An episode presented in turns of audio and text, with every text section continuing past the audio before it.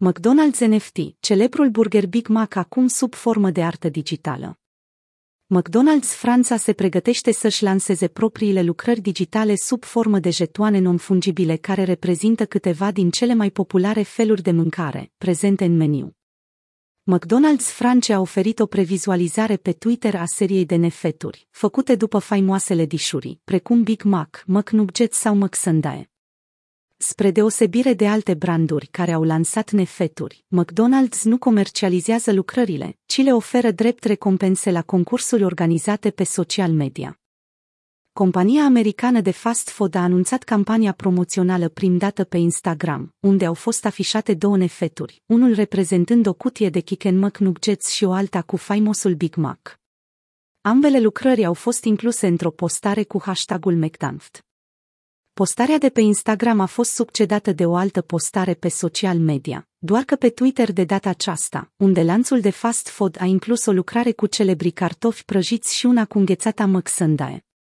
Nefeturile publicate vor fi tokenizate de agenția DDB, cu bazele în New York și uploadate pe OpenSea piață destinată lucrărilor digitale rare și colecționabilelor din lumea cripto.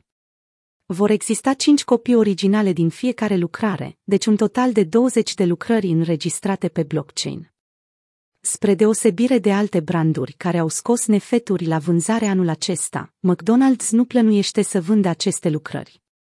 Campania se va desfășura în felul următor. McDonald's France va organiza un concurs în rândul urmăritorilor de pe social media din 9 aprilie până în 13 în care aceștia se vor întrece pentru primele două nefeturi. Ulterior, din 14 aprilie până în 18 concursul continuă pentru celelalte două.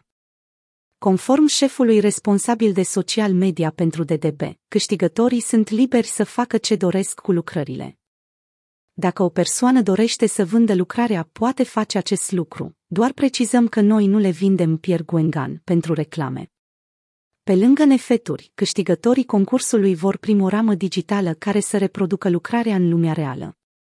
Potrivit lui Guengan, ideea din spatele acestui proiect a fost de a face această tehnologie mai accesibilă publicului general.